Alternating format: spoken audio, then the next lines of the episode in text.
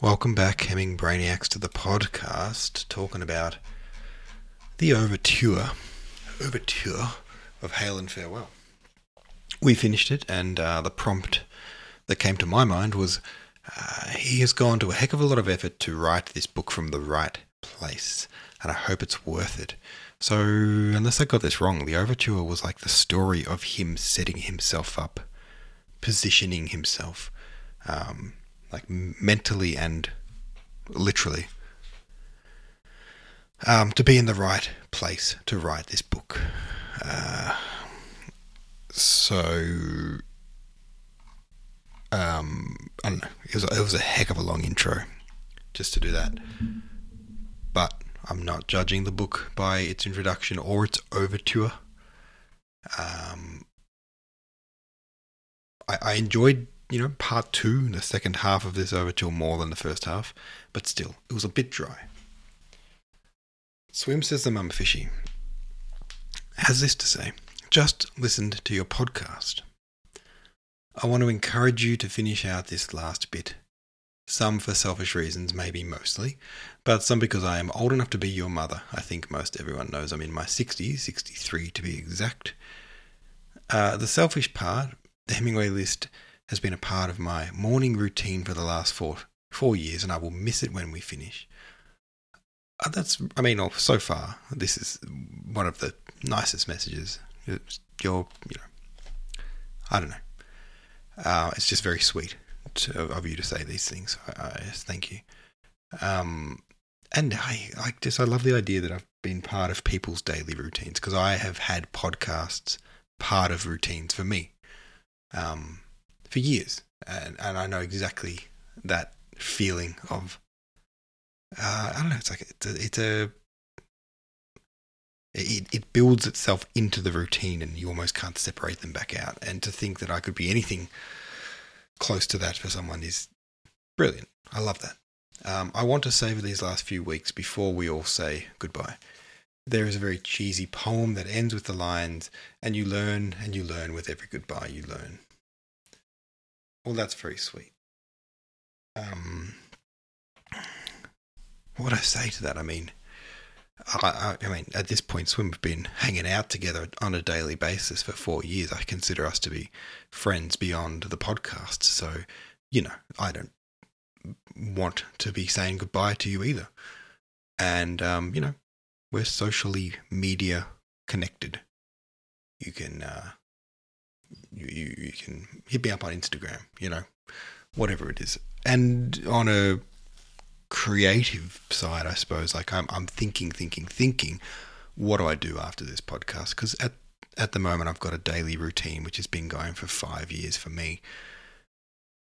And before that, you know, I've always been a creative person doing YouTube, doing writing, writing music, uh, and putting myself out there. Like I enjoy doing this kind of thing where I'm, you know, hosting something. I suppose is something I love to do. So I will do something next. Um, it probably won't be daily, granted, uh, but something. I'm not sure what it'll be yet, but we'll figure that out. The mother part. I think when you're older, you would regret that you didn't complete this task you set for yourself. I know how freaking busy you are. By the time I was your age, I had three young children and a full time career which I loved and didn't give up. I was tired a lot, but it was worth it. Well, thanks for saying that as well. Yeah, I mean, I am very tired and the career is very busy at the moment. Um, you know, it's full time, uh, but also I started at the particular, the place I am at the moment in particular, I started there nearly six months ago, and they've put me on a six month probation. And so I've literally got like less than two weeks left of this probation, and then I find out really if I have a permanent job or not. And I'm pretty sure I do. But I'm very kind of stressy at the moment because, like, yeah, I don't know, that hangs on you. Like, maybe, maybe I won't have a job. Maybe they don't want me. Um, we got to be prepared for that. Anyway, why am I talking about that? yeah, anyway, I'm busy. Kids, jobs, stuff like that.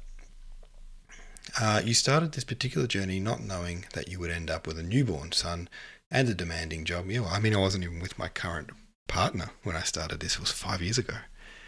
Crazy. Now we've got a kid together. there will be many more surprises, by the way. My advice power through the next few weeks and then move on to the next phase of your life, which will be sad that I won't know about. Hey, well, you might know about. I'm sure you will. We'll stay in touch. You have my word. Um, you know, unless after four years you would like to be free of me, which you wouldn't be the first. Um, it's funny though about the kid, like a newborn, and I, I don't know. A lot's changed, eh? When Toby was born, um, I'd been with Kylie at that point for you know three years, um, and you know we're in our late thirties, so three years is a long time in late thirties. Like that's long enough for you to know, yeah, okay, we're doing this properly. You know, when you're young, everything's so volatile, you don't know what you want, all the rest. But now we're settled, and you know, so three years, well and truly enough time to know where we are with each other, and um, I said to Kylie because we met on Tinder of all places, which is you know a lot of modern love stories start that way. I said to her when we were got our little baby home, sitting on the couch with him, I went, "This is a long Tinder date," and she found that very funny. Um, anyway, Techrific says, I want to savor these last few weeks before we all say goodbye. Uh, maybe each Hemingway lister can choose a book and carry on going forward. There's plenty of free audio platforms out there that would make it viable for each of us to select a book we really love and read it and introduce and discuss it with each other. Well, yeah, for sure. Um, absolutely. I mean, the platforms here, we've got the, the, um, the, the subreddit, and it's easy to host a, an audio file somewhere. Yeah, for sure. So that's a cool idea. And in terms of my, you know, I've got a podcast now with, um, like sometimes I look at the stats and it blows my mind a little bit. Um, I don't even know how to see it now that I'm saying this profile. Profile. Yeah. I've got 4,000 followers on my podcast. Isn't that amazing? 4,000 people subscribe to my podcast. And hey, look, I don't get 4,000 listens per day, but I do get a, a couple hundred listens most days, which is pretty good. Um, and then it just seems like I'm not just going to, like, like, at the end of the Hemingway list, at, at the end of this book, do I just leave that podcast? Just stop using that account, or what do I do with it? Do I merge it into my next podcast and just continue on from there? I don't, I don't know. Um, I think I want to do some kind of a something going forward. There's more and more books coming into the public domain, and there's a lot of really good books in the public domain. Like um, The Great Gatsby now is in the public domain, and I don't know if I want to do a, a Hemingway list daily reading style reading, but I kind of just want to read it as an audiobook.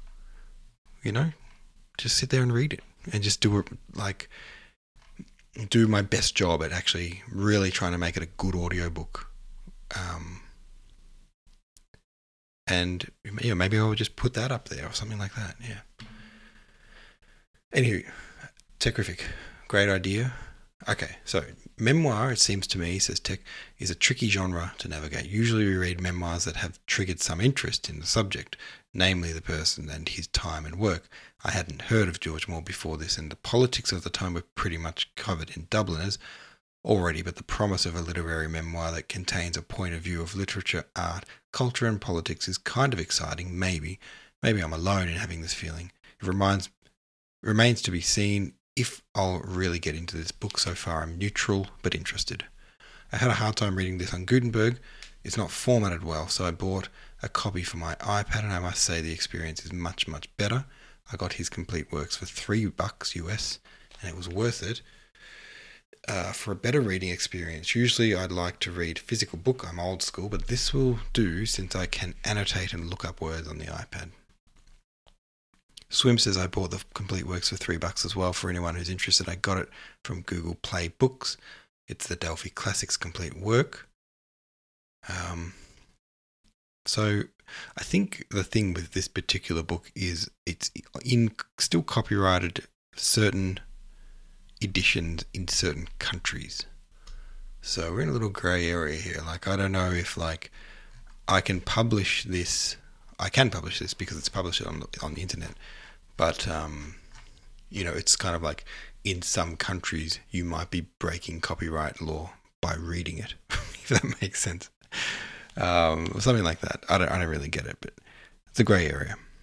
Um, but you know what I'm going to do over the next few days when I get a chance? I'm going to buy an a, a, an ebook version of it uh, and have a look and suss out if it's worth doing the swap over. Um, and maybe, yeah, maybe we switch over to that.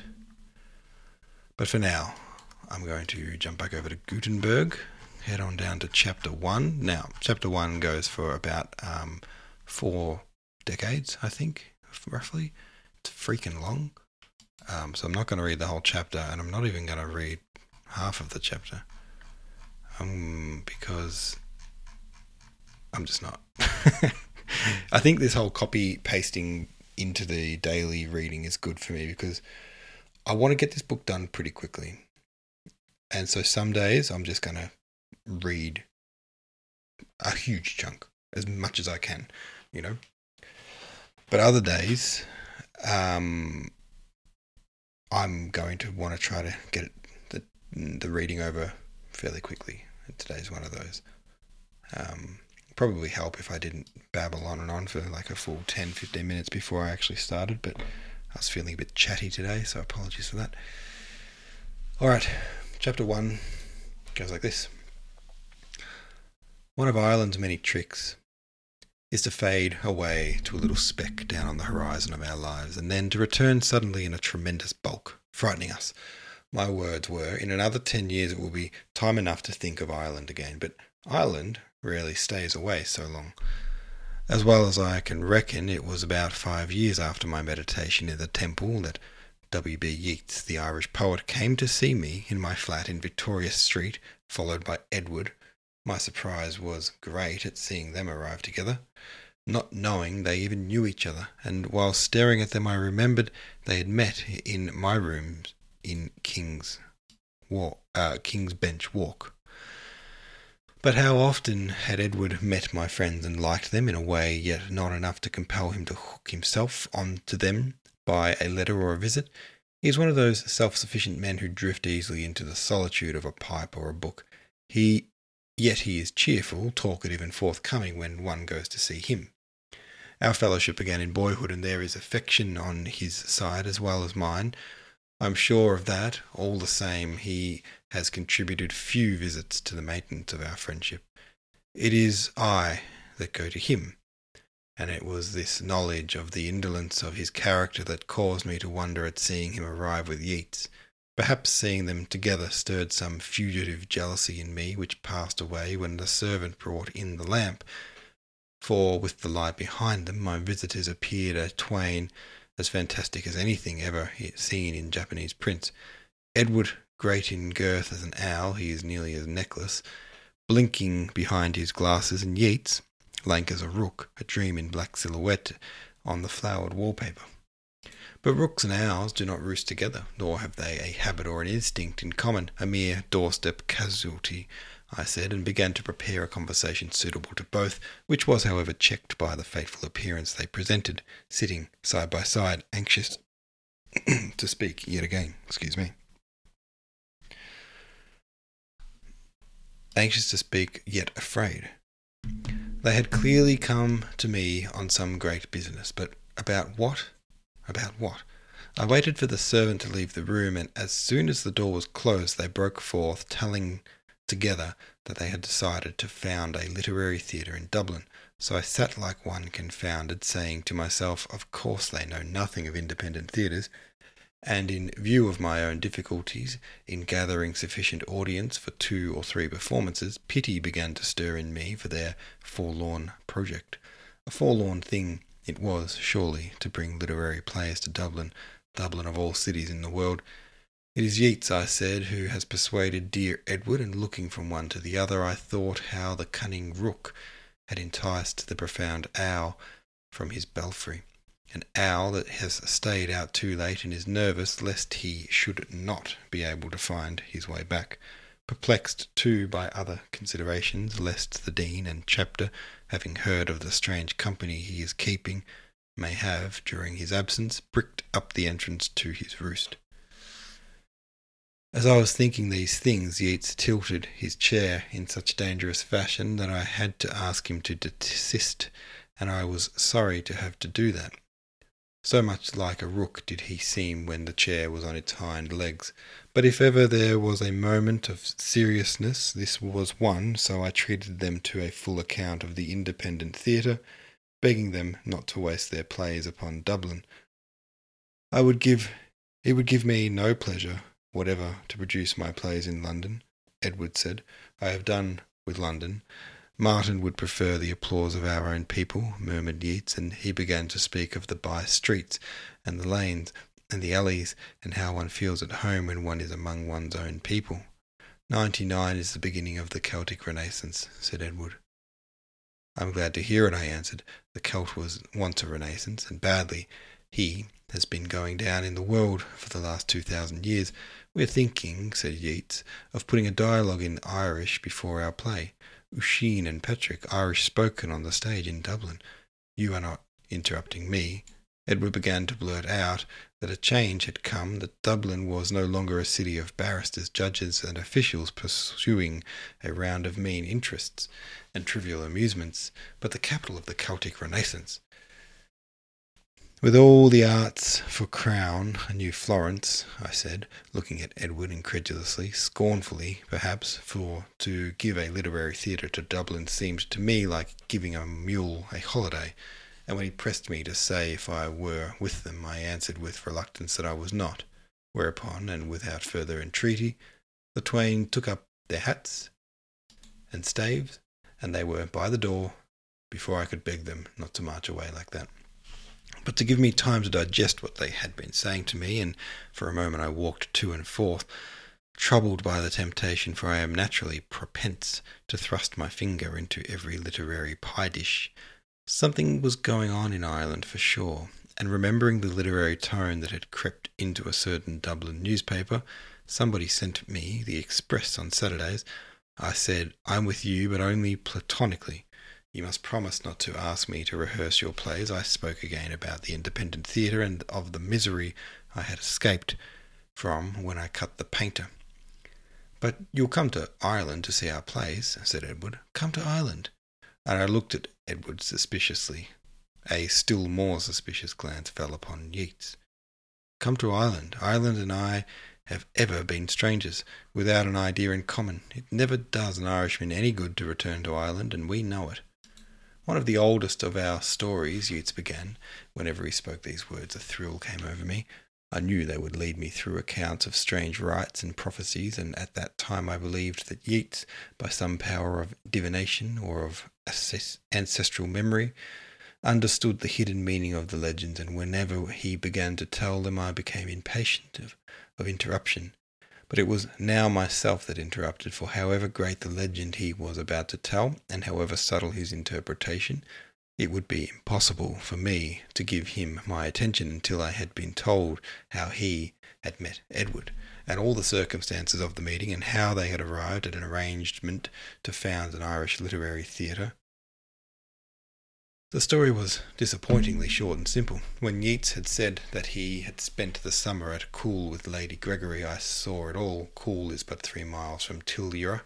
Edward is often at Coole. Lady Gregory and Yeats are often at Tillyra. Yeats and Edward had written plays. The drama brings strange fowls to the roost. So an owl and a rook have agreed to build in Dublin. A strange nest indeed they will put together, one bringing sticks and the other with what materials does the owl build? My thoughts hurried on, impatient to speculate on what would happen when the shells began to chip. Would the young owls cast out the young rooks, or would the young rooks cast out the young owls? And what view would the beholders take of this wondrous hatching? And what view would the church? So it was in Galway the nest was builded, and Lady Gregory elected to the secretaryship. I said, the introduction of Lady Gregory's name gave me pause, and you have come over to find actors and rehearse your plays. Wonderful, Edward, wonderful. I admire you both and am with you, but on my conditions. You will remember them. And now tell me, do you think you'll find an audience in Dublin capable of appreciating the Heather Field? Ideas are only appreciated in Ireland, Edward answered, somewhat defiantly. I begged them to stay for dinner, for I wanted to hear about Ireland, but they went away speaking of an appointment with Miss Vernon, that name, or some other name, a lady who was helping them to collect a cast. As soon as they had news they could come to me again on this, and on this I returned. As soon as they had news they could come to me again, and on this I returned to my room deliciously excited, thrilling all over at the thought of an Irish literary theatre and my own participation in the Celtic Renaissance brought about by Yeats. So, the drama, I muttered, was not dead but sleeping, and while the hour before Yeats was going by, I recalled an evening I had spent about two years ago in the Avenue Theatre, and it amused me to remember the amazement with which I watched Yeats marching round the dress circle after the performance of his little one act play, The Land of Heart's Desire. The Land of Heart's Desire.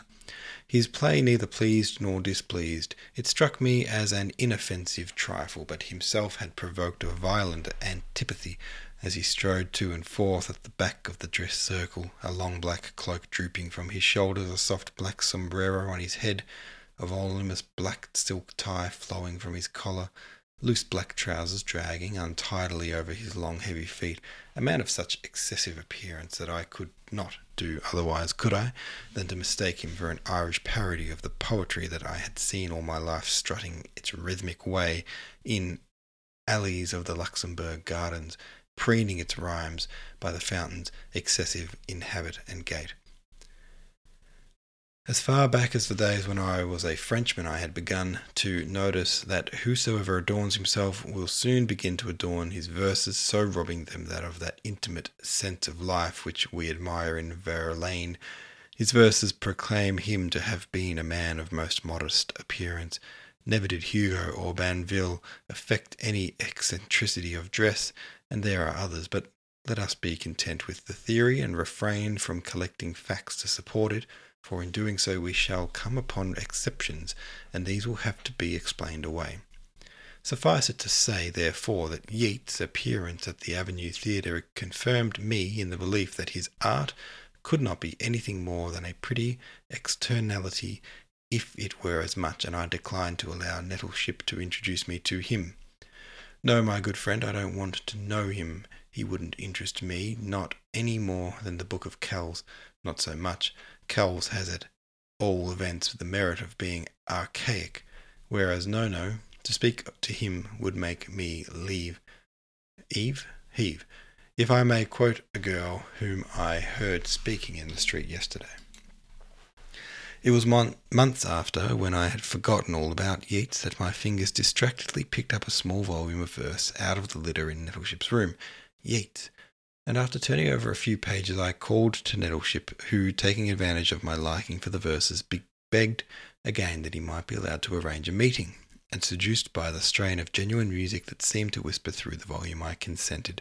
The Cheshire cheese was chosen as a tryst, and we started for that tavern one summer afternoon, talking of poetry and painting by turns, stopping at the corner of the street to finish an argument or an anecdote, Oxford Street was all aglow in the sunset, and Nettleship told, as we edged our way through the crowds, how Yeats's great poem was woven out of the legends of the fin- Fianna, and stopped to recite verses from it so often that we arrived at the Cheshire cheese. We found the poet sitting in the front of a large steak, eating abstractedly. I thought, as if he did not know what he was eating, hearing, if he had heard at all, with only half an ear, the remonstrance that Nettleship addressed to him for having failed to choose Friday to dine at the Cheshire Cheese, it being the day when steak and kidney pudding was on at the tavern. He moved up the bench to make room for me as for a stranger. Somebody overheard the unkind things I said at the Avenue Theatre and repeated them to him. I said to myself, however this may be, we shall have to get through the dinner as best we can. Nettleship informed me that Yeats was writing a work on Blake, and the moment Blake's name was mentioned, Yeats seemed altogether to forget the food before him, and very soon we were deep in discussion regarding the Book of Thel, which Nettleship said was Blake's most effectual essay in metre. The designs that accompanied Blake's texts were known to me, and when the waiter brought us our steaks, Blake was lost sight of in the interest of the food and in our interest in Yeats's interpretation of Blake's teaching. But as the dinner, scrolling, at the Cheshire Cheese was given so that I should make Yeats's acquaintance, Nettleship withdrew from the conversation, leaving me to continue it, expecting no doubt that the combat of our wits would provide him with an entertaining as exciting as of the cockfights which used to take place a century ago in the adjoining yard, so there was no choice for me but to engage in disputation or to sulk, and the reader will agree that I did well to choose the former course. Though the ground was all to my disadvantage, my knowledge of Blake being by accidental, there was, however, no dread of combat in me, my adversary not inspiring the belief that he would prove a stout one, and feeling sure that without difficulty I could lay him dead before Nettleship, I rushed at him, all my feathers erect. Yeats parried a blow on which I countered, and he did this so quickly and with so much ease that he threw me at once. A dialectician, I muttered, of the very first rank, one of the different kind from any I have met before, and a little later I began to notice that Yeats was sparring beautifully, avoiding my rushes with great ease, avoiding playing the, to tire me with the intention of killing me presently with a single spur stroke. In the bout that ensued I ensued, I was nearly worsted, but at the last an answer shot into my mind. Yeats would have discovered its weakness in a moment, and I might have fared ill so it was a relief to me to notice that he seemed willing to drop our argument about Blake and to talk about something else.